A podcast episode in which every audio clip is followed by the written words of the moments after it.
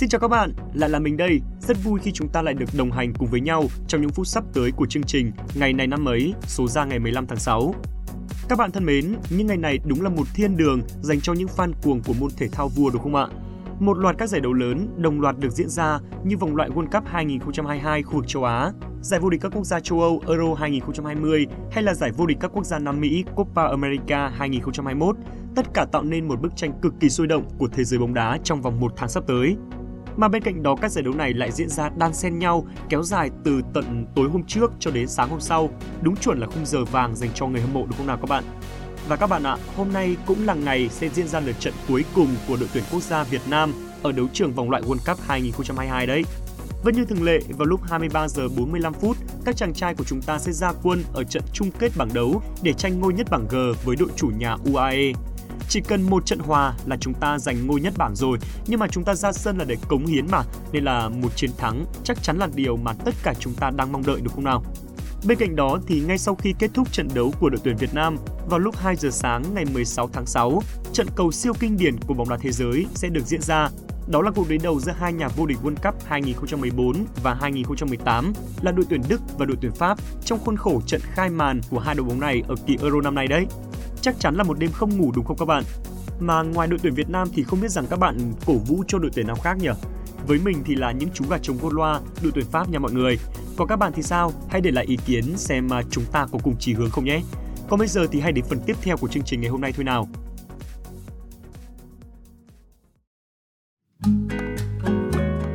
Các bạn thân mến, hôm nay là ngày 15 tháng 6, ngày thứ 166 trong năm.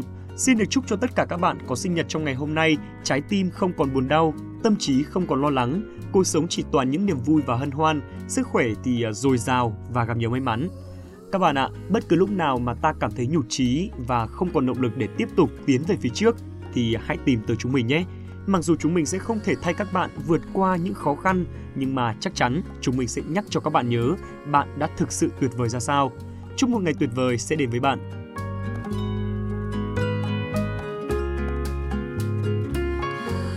Tiếp theo chương trình ngày hôm nay, chúng mình muốn gửi tặng các bạn một câu danh ngôn như thế này. Tiền xu luôn gây ra tiếng động, nhưng tiền giấy lại luôn im lặng. Các bạn thân mến, bây giờ chúng ta hãy thử tưởng tượng lấy một đồng xu và một tờ tiền giấy cùng ném xuống đất, khi ấy đồng tiền nào sẽ phát ra âm thanh ạ?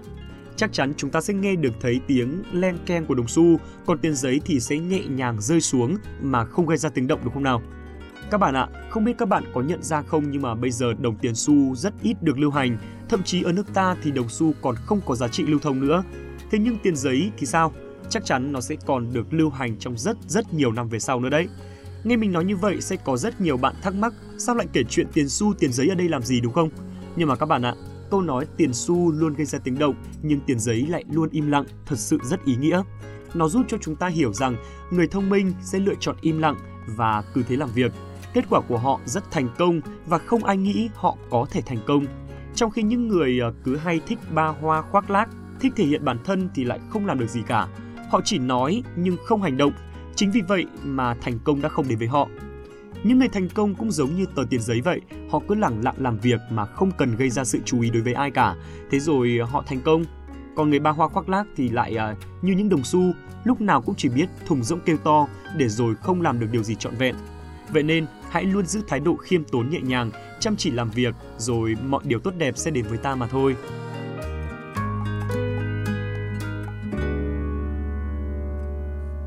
Đến với phần cuối của chương trình ngày hôm nay, hãy cùng hai MC vô cùng đáng yêu của chúng mình điểm lại những sự kiện nổi bật nhất của ngày 15 tháng 6 này trong quá khứ các bạn nhé.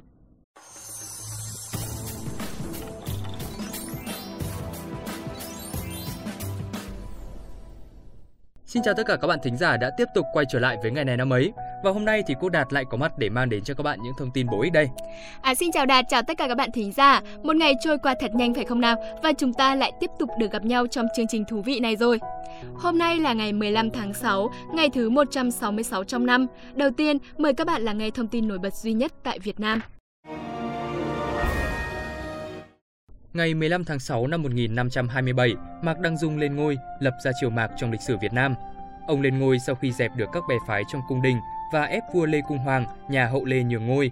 Nhà Mạc chấm dứt khi vua Mạc Mậu Hợp bị quân đội Lê Trịnh do Trịnh Tùng chỉ huy đánh bại vào cuối năm 1592.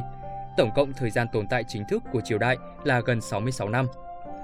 Mạc Đăng Dung bước vào đường quan lộ sau khi thi đậu võ trạng nguyên sau cuộc thi tuyển võ sĩ tại giảng võ đường ở Thăng Long dưới triều Lê Uy Mục. Từ một võ quan cấp thấp, nhờ tài thao lược và mưu trí, Mạc Đăng Dung đã vươn tới tột bậc quyền lực vào năm 1527 khi được thăng tới chức Thái sư, tước An Hưng Vương thời Lê Cung Hoàng. Xuất thân Hàn Vi, lập thân bằng đường binh nghiệp, Mạc Đăng Dung là người có công đầu trong việc tạo lập lại thế ổn định và đà phát triển của xã hội, cũng như chính trường Đại Việt sau hơn 20 năm hỗn loạn đầu thế kỷ 16. Thời lượng còn lại của chương trình hôm nay thì sẽ dành cho những thông tin trên thế giới. Theo truyền thuyết, ngày 15 tháng 6 năm 1219, quốc kỳ Đan Mạch lần đầu tiên xuất hiện trong trận Lindanice. Truyền thuyết kể lại rằng, khi cuộc chiến đã diễn ra tồi tệ và thất bại dường như sắp xảy ra.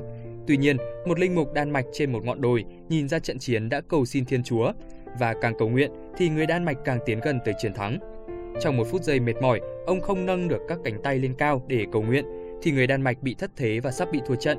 Vị linh mục cần hai người lính nâng dùm hai cánh tay ông để cầu nguyện và người Đan Mạch lại tiến công, rồi khi gần chiến thắng thì lá cờ từ trên trời rơi xuống. Nhà vua cầm lấy lá cờ, dơ cao cho toàn quân. Lòng họ liền hăng say dũng cảm chiến đấu và rốt cuộc người Đan Mạch đã thắng trận. Theo huyền thoại thì lá cờ Dannebrog do chính chúa ban cho người Đan Mạch và từ ngày đó trở đi, nó đã trở thành lá cờ của các nhà vua và nước Đan Mạch. Quốc kỳ Đan Mạch là một lá cờ màu đỏ có hình thập tự màu trắng kéo dài tới các cạnh. Trong thời kỳ liên minh cá nhân giữa Đan Mạch và Na Uy, quốc kỳ Đan Mạch cũng là quốc kỳ của Na Uy và tiếp tục như vậy với một chút sửa đổi cho tới năm 1821 khi Na Uy đưa ra quốc kỳ Na Uy hiện nay. Tiếp theo là một thông tin về bóng đá châu Âu. Ngày 15 tháng 6 năm 1954, Liên đoàn bóng đá châu Âu được thành lập tại Basel, Thụy Sĩ. Đây là cơ quan quản lý hiệp hội bóng đá ở châu Âu và là một trong 6 liên minh lục địa của cơ quan quản lý bóng đá thế giới FIFA. UEFA đại diện các hiệp hội bóng đá quốc gia châu Âu, tổ chức các giải đấu quốc gia và câu lạc bộ bao gồm UEFA European Championship, UEFA Champions League, UEFA Europa League, UEFA Super Cup và kiểm soát tiền thưởng, quy định và phương tiện truyền thông cho những giải đấu này. Cho đến năm 1959, trụ sở chính được đặt tại Paris, sau đó là Bern, Năm 1995, trụ sở chính của UEFA chuyển đến Lyon, Thụy Sĩ. Thông tin vừa rồi cũng đã khép lại chuyên mục ngày này năm ấy hôm nay. Cảm ơn quý thính giả đã đón nghe. Hy vọng là các bạn sẽ tiếp tục cùng đồng hành với ngày này năm ấy trong những số tiếp theo. Còn bây giờ thì Cô Đạt và Thảo Nguyên. Xin, Xin chào và, và hẹn gặp lại. lại.